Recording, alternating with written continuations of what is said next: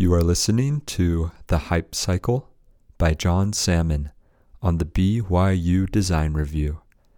This narration is provided by Jake Hunter, the Associate Editor.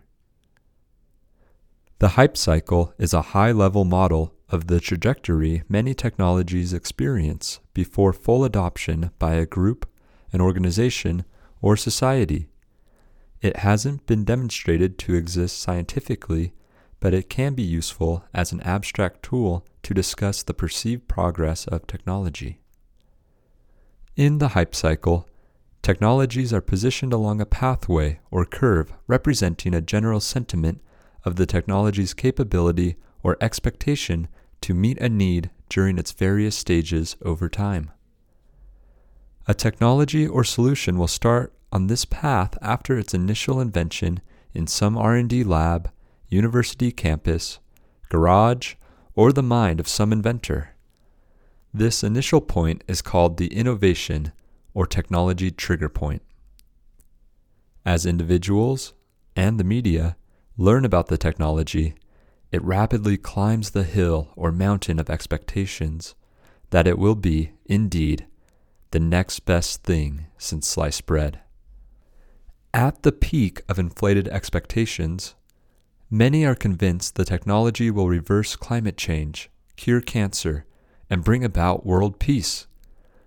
At this point, many are in a frenzied state of belief that the technology will be the ultimate panacea with no downsides, side effects, negative outcomes, and will be faster, better, and cheaper for everyone.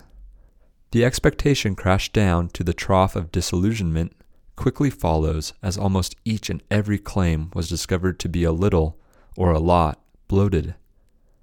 Many abandon the technology at this point, including the media, and move on to the next best thing, currently reaching the peak above them.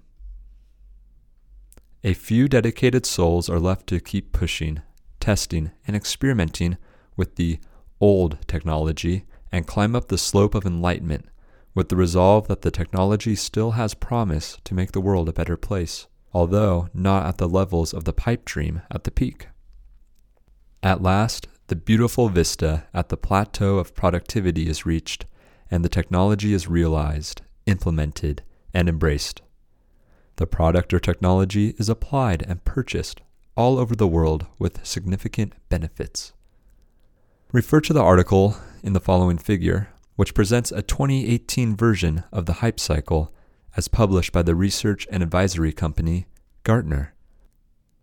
As you read the technologies going up to the peak of inflated expectations, it's likely you've read or heard some of the big promises those technologies have claimed.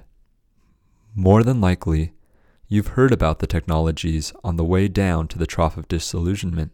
You may have even tried them yourself and found them lacking for one reason or another. But chances are they'll be back, with or without our help, climbing the slope of enlightenment in five years, ten years, or even more. The design process can often feel like this hype cycle. You might have an initial idea. I have an idea which quickly escalates to a design concept in your own mind where you're willing to quit your job to further develop this concept and invest your entire life savings in the design. It's brilliant. Some people have done this.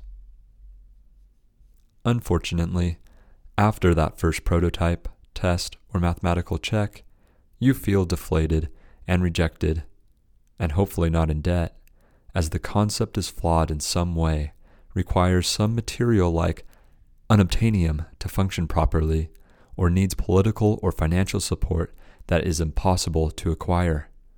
Well, that was a complete failure. Perhaps you think you wasted your energy, time, and money. You might be right, but you might be wrong too. The design itself, though, may still be of value. It may need to be combined with other ideas, applied to a different domain, or simmer for a few years while the people around you catch up and are ready for your big idea. Maybe if I try it this way. So, climb on to the plateau of productivity. It will be lonelier than the ascent to the peak, but it's where the real value is. I think this can work